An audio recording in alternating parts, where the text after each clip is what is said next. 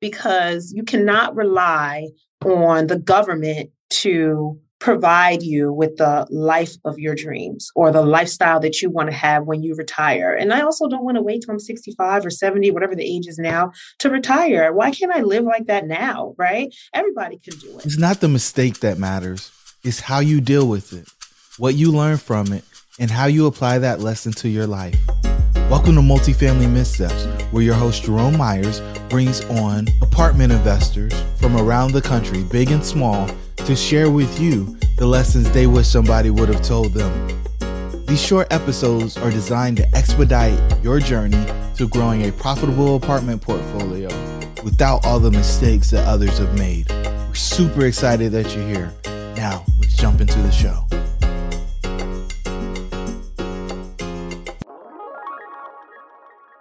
Hey, everybody, and welcome to Multifamily Missteps. I'm your host, Jerome, and I've got Nicole Pendergrass in from the big NYC. Hey, Nicole. Hello, Jerome. Thanks for having me. This is fun. About time. I know that's my fault, though. Ladies and gentlemen, listen, I reached out to Nicole back in April and said, Hey, Nicole, can I get you on the show? And she said, Yeah, I'll get you on my schedule. And then she reached out one day and she was like, are you really going to do podcasts on Thanksgiving? I said, if that's the only way you're willing to fit me in, Nicole, I'm willing to do it. And she's like, no, I'm not going to be that person. And so then she extended it out weeks more. So, ladies and gentlemen, Nicole Pendergrass, she's here. Can you believe it? That is not what happened, everybody. It was extended one week because I wanted to be a nice person and not take up his Thanksgiving day. Anyway, so for the people who've been on the rock and they don't know about a rock star in the space, who is Nicole and what's she been up to here recently? Oh man, okay. So I'm Nicole. I'm a full-time W2 worker for now, not, you know, hopefully in the coming year. I have two young toddler daughters. I'm living in New York City. I'm a multifamily investor, and I'm actually looking to get into the short term rental space very soon as well. So I'm just trying to expand my streams of income and get like Jerome. She's being generous and nice because she made me wait so long for this interview. All right, so Nicole's bought some property. I I think it's really important that you tell the origin story. Let's talk about the three family and the situation with mom and dad. Give them all that so they can actually understand the place where you're coming from. We need to hear about Noir Vest. Come on, I, I want the people to know who you are and what you're about. Give me the whole okay. thing. Okay. All right. It's a it's a long story. I will try to condense it as much as possible and give a good overview of you know who i am and my origin story so when i started investing in real estate or even learning about investing in real estate, I went to a three day seminar that my boyfriend, now husband, invited me to because his sister couldn't go. So it was all that kind of right place, right time type of situation. And from then, when I, I went to that seminar and I my mind was completely blown. And I did not know that a normal person could invest in real estate and actually make money and have freedom. And that's the thing I've been chasing all these years. It's just the freedom. It's not about the money. And so I went to that three day seminar. I signed up. I ran to the back of the class and signed up for the the upsell that they always do in these conferences. And then I just jumped in from then and I've been researching and trying to make things work and you know, doing direct mailers and wholesaling and buying rentals and just all these things, but with a group. So when I graduated, I was only a few years out of college at that point. When I graduated, of course, I messed up my credit in college. And of course, I didn't have any money because I messed up my credit and I was trying to pay off delinquencies. And I just had my first job. So I just, there were all these financial issues and constraints. And I didn't come from a wealthy family or didn't I know anyone who was wealthy um, or even was successful in that type of way. I just knew, you know, you go to school and then you go to work, and that's just how things are. So from then, the I guess the biggest part of that story is the reason I was able to sign up for the coaching in the back of the room is because my mom used a piece of my dad's life insurance policy to pay for that because she believed in me so much and she believed in the opportunity so much. So yeah, I got to study real estate because my dad died, you know. So it's like you can't really say someone's lucky because would I'd rather have my dad here? Yeah, of course. And I know that there's other ways that I could have learned about real estate, but I didn't know that then. And I thought if I didn't have this opportunity, my chance was out the door. And I didn't know how else I would do it because I didn't know anyone else doing it. And those were my my only access point was to sign up for the class through this program. Um, so I did that, and years later, fast forward, networking, going to being a member of the New York City REIA, going to all the conferences, studying all the different techniques, even multifamily conferences. I was heavy on that because I love the idea of multifamily, but I always thought that was something I would get into later in my journey after I was much more established and I had a portfolio and I had more money and all these things that were self limiting beliefs because I didn't know any better at that time. And so Fast forward, I finally was able to close on my three family house in the Bronx. And that was after a few condos I had been looking at fell through. And that's not, I think they fell through for a reason because that's not my path. That wasn't my journey. That wasn't what I even wanted. I wanted a three family or a four family house. And so I actually used some of the techniques from my wholesaling or trying to wholesale days to send direct mail to three and four family properties in the Bronx, which is the area that I was looking. And one of the letters that I sent out, one of those owners responded, and that's the property I ended up purchasing. And my journey kind of really started from then. I feel like that one purchase, even though I had done some a few ventures before that didn't really work out, I feel like that purchase was the the impetus of my my journey actually taking off. Wow. That was a wild ride. And so you got the I don't know if I want to call it burden, but you have the weight of this investment in me by my mom from an unfortunate incident I've got to produce. I've got to actually complete the mission. I can't have this investment and then not produce on the backside of it. And so you do that, you keep working, you keep fighting. And I think the place that I'll go next is did you want to quit? Like, did you say, oh man, like this is harder than they said it was going to be? Was there any of that for you on the journey? No, actually, I guess because, like you said, I had that weight. I had that I have to pay my mom back. And and it wasn't just paying her back the money she paid for the course. It was the whole reason that was my whys. Like I grew up watching my mom work two to three jobs because my dad was on disability because he had health issues. And so she's working two to three jobs to support a family of seven because I have four brothers.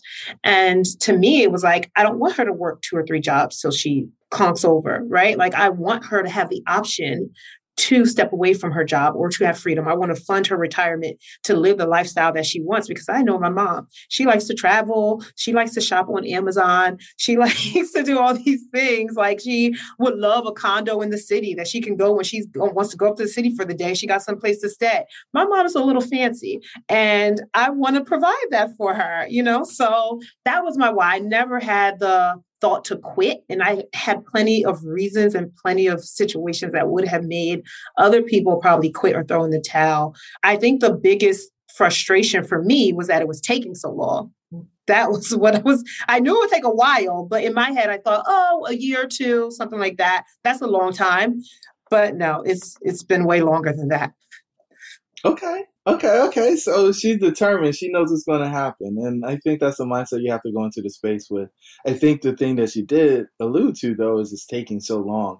And the commitment to keep doing the activity until you actually get the outcome is where I think most people get lost in the sauce. And so I appreciate you being transparent on that piece because some people think, hey, I'm just going to go to the class and then next week I'm going to have the deal and then I'm going to be retired three months from now. And depending on who you listen to, that may be what they tell you, but I don't think that's actually how it plays out for the vast majority of people in the space. So you started a company and I think the website's amazing. So let's talk about the company a little bit before we dive into your multifamily stories. Well, thank you very much. That website was, you know, I, I love it. I think it came out very well. Well, that's one of the things. Don't, if you're not skilled at something, get somebody else to do it. So somebody else built that website for me because I know I would not have been able to produce something of that caliber. Like, you know, I just talked to them about what I wanted. But the the company, the vision is that I want to help I guess selfishly, people like me who come from backgrounds where they weren't exposed to people who are wealthy. They weren't exposed to like success or real estate investors or any other avenues for obtaining freedom and obtaining choices that we are all fed, I guess, the dogma of go to school, get a job, contribute to your 401k, retire, and then live the life of your dreams on lesser salary like i don't know how that works and how that even like is still like the the roadmap that's given. And people just like oh yeah when you retire you're going to be but the whole point of investing in your 401k is because then when you go out like you're going to be taxed after you retire on a lesser income but then they, on the other hand, they're telling you, oh, you can go on cruises. You're going to be free to do what you want to do. But then also, you're not as best physical condition and you have less money. So, how are you living the life of your dreams when you retire if you follow the footprints that everyone is telling you is like the way to do things? And that's that's not what I believe. I'm fortunate to have been exposed to the truth and to the opportunities that are really out there. And so I wanted to, through my company, educate people on that and give them opportunities to invest in real estate and to just change their mindset and let them know that even if you want to invest in your 401k, if you feel for some crazy reason that that's stable, at least have these other streams of income built up because you cannot rely on the government to provide you with the life of your dreams or the lifestyle that you want to have when you retire. And I also don't want to wait till I'm 65 or 70, whatever the age is now, to retire. Why can't I live like that now? Right? Everybody can do it, but it takes a little bit more maybe up upfront sacrifice and upfront thinking outside of the box than a lot of people are comfortable with. And I just want people to know break out of that mold get out of your comfort zone because that's where growth really happens. And you need to just think differently. If you're gonna you can't follow the herd of sheep because they're gonna lead you off a cliff. You have to think different and do different. And that's what my company stems from is for helping the marginalized minority communities build wealth that we were supposed to build years ago centuries ago when we built this country that's where Noir Vest Holdings comes from. Noir is the French word for black and invest. So black invest kind of mixed together. A lot of people want to be profitable multifamily operators, but lack the knowledge, deal flow, experience, and capital to be successful. They often try to overcome these challenges out of order, slowing or eliminating their ability to get the next deal done. We have developed a framework that allows them to gain the knowledge they need to find profitable deals. When they use our system, they create time and location freedom, as well as the generational wealth they desire for their family. The Multifamily Kickstart program has proven to be the fastest way to establish credibility and build a profitable apartment portfolio. Hop over to jeromemyers.co to find out more information. Here we go, ladies and gentlemen. Okay, so with all that said, right? We're we're deep in. They got a really good understanding of who you are and kind of not kind of what you're about. You own property, right? You yeah. you don't buy in New York City outside of the three family that you have. So let's talk about one of your deals and see if we can save some people from some heartache and pain of making multifamily missteps. Yes, please by avoiding the missteps that I've made, right? Uh, So the deal that I have is a six unit out in Pennsylvania. And um, I actually got it it was listed online. So it was something that was wasn't a direct to seller type of situation. And this was during the pandemic so we bought it in december of 2020 so everything that's been online in the residential and the commercial space has just been extremely overpriced. Um, so it was very surprising when we saw this property come up that it was priced the way it was because it was priced pretty reasonably for the area. And we, uh, my partner and I, we talked about it. We put in an offer that weekend, and then I think there were a few other offers, and ours beat out the the other offers. So one I think we just put in a full price offer without doing the underwriting. We were really like, just from looking at the price per door in that market, I kind of figured like that is a good deal. Like that's something that we would be able to turn around and make money on. And because we needed to move quickly, we said, okay, let's just go in at full price. And so when it was accepted, and when I found out there were other offers, I thought, oh man, am I boo boo the fool? Because you know, if your offer gets accepted in a multi bid situation, you're overpaying or the other investors see something that you don't see. So I immediately went into panic mode and was like, oh, help me. Who can help me analyze? Like I need to analyze it now. And we already put in the, the earnest money and everything. I don't even know what day the earnest money went hard. There was a lot in the very beginning that I was not informed of because I just was like flowing and it just happened so fast. So I mean, in that in and of itself, that's a warning just to make sure either you know your market extremely well and you're so dialed in, you can, someone tells you a block, you know exactly where that's at and what the rents of that area and everything are, so that you could be more confident just putting in offers quickly like that. Or you have a really good team on the ground that you can super trust to, to let you know the price you're paying is, is going to be a good price. So you made the offer, you hadn't fully underwrote it, you sent money, you're under contract. And was it everything you thought it was? What's the difference? What'd you find out in this process? What'd you uncover? Talk to me. Okay. So actually the my partner was already investing in the market. And so he had a banker, a property manager, property management team is probably is vertically integrated with construction and, and all those things in place. So I didn't even have to send anything. The banker walked the because he's his office is right next door to property manager's office who also has a closing company. So the banker walked the closing the escrow check over to the office of the uh, property manager who's going to handle the closing. But from then I kind of like I hopped on the phone with a few different people trying to figure out and have them help me underwrite the deal like and that's where mentors come in and it's so crucial because now you can look at you can ask them and say but I mean you should do this before you get a deal under contract but you can at least go and ask them and say look these are this is what i'm looking at where are the holes in my underwriting where what am i not considering being a newbie that could make or break the deal and that's something that before I even started in multifamily in my journey, I joined a community first because that was one of the things I really wanted to be able to leverage was the experience and knowledge of people who were already doing this and were where I wanted to be in the future. And so I actually I did leverage them. I mean a little bit too late, but it's not too late because, you know, everything works out.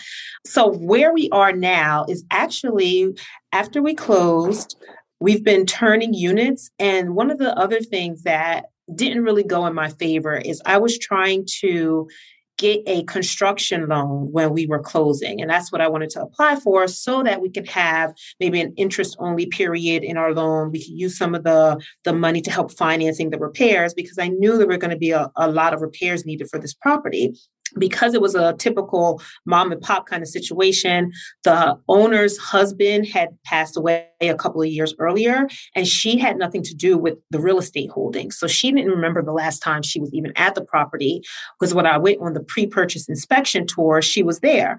And so we were talking and just small talk during the time. So I found out a lot about um, her involvement with the building before and there were things she was like oh when did that get there? I don't even know what that is over there. Like she just didn't she just wasn't involved in it. And so i knew from walking it that we were going to have to do repairs. And so i was talking with the banker we're trying to figure out like can we get a construction loan or some type of interest only period to help with the turn?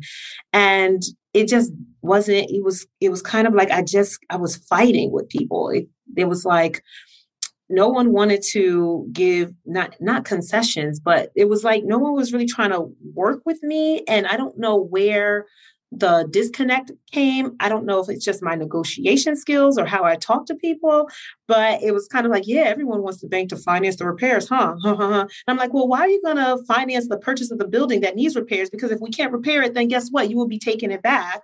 And so that was like a frustrating kind of situation for me too because now I had to come up with a way to self finance these repairs. luckily i was able to leverage my three unit building that had equity that i had already refied earlier and i had some capital left there that i was able to pull from to help with that process that capital at this point is very low i will be completely honest is draining and i'm i'm struggling to get some other financing together but the good news is we have only one more unit to turn. So out of the six, we've already turned five. We have one more left that he should be vacating this month. I'm still waiting to get word back on that. So that's the last one. And then once we do that, we'll be able to refinance in the spring. And we've basically to this point doubled the rents. So we basically doubled the value of the building. And so that's been great. I know it'll work out. Like I'm still crossing my fingers on this tail end of, of financing situation. But I think with COVID, it actually pushed rents up way higher than we had anticipated. So even when I did do my underwriting, I was thinking we'd get like 850 in rents. And the current rents were in between um, we even had one as low as 450, but most of them were in that 550 to 600 range. And so we were thinking like 850, that's still a huge jump, right? I think our highest rent there was 650. But then now we're getting like 975 for the units. So it's kind of insane what's been happening in the markets, especially this is a drivable market from New York City and Philadelphia. And those type of suburban markets that are still drivable because a lot of people are able to work from home and they don't have to come into the office all the time. Even with things opening up, I still have friends and I know people who are not going back into the office until maybe next year or, or maybe even ever, or they only have to go into the office a couple days a week. So if you can live for half the cost by driving an hour away, you know what I mean? Like the people are doing that to increase their quality of life and their lifestyle. So for us right now is working out great. We're at the tail end you know before we get this refinance done. Just that that financing if that's one thing i would say just make sure you you work with other people have different quotes from different banks establish those relationships before you need them. So that way when you actually have a deal under contract you're not having to fight to the nail to try to get someone to you know give you a good good rates on a on a property or on a um a loan that you're doing. So that's just one of the things I learned from that and it kind of tied my hands because my partner was already established and used this this broker this mortgage broker all the time. Actually, he wasn't a mortgage broker because he was working with one specific bank. So my partner was already using this banker. He already using this property management company. He already had these things in in place. So on the one hand, it was great because I got to step into a pre-established team that was already ready to roll and to, ready to operate. On the other hand, it was a learning experience because I had to learn how they work while still holding on to the expectations of what I wanted to occur with the purchase and operations of the building. So it's it's a a fine balancing act and it's something that I'm still learning how to negotiate through and but I've learned a lot that I can take into the next purchase. Beautiful, beautiful, beautiful. And so the last question I have is the same one I ask all of my guests. What words of wisdom do you have for the listeners? okay.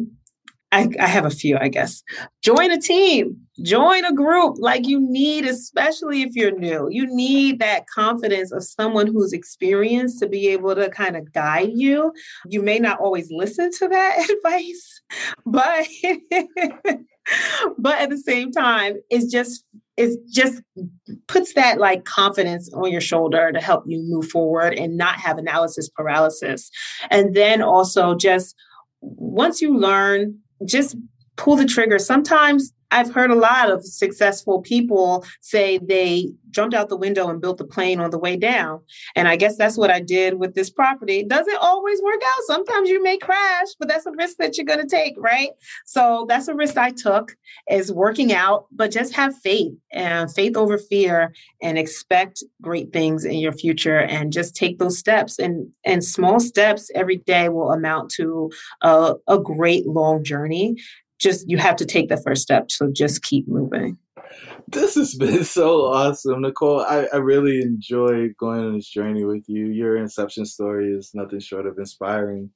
And then to see the progress that you've made over the past year, year and a half, and to turn six units in that amount of time and self funding it is no small task. And so, really excited for you guys as you complete your business plan and begin to roll that into other deals. And I think if you don't feel any squeeze, if you don't feel any pressure, then you're probably not playing up against your limits. And so, you've been playing big as long as you could play. And I think you're definitely an inspiration to all the folks out there who are looking to make that next step. So thank you so much for sharing with the listeners and me.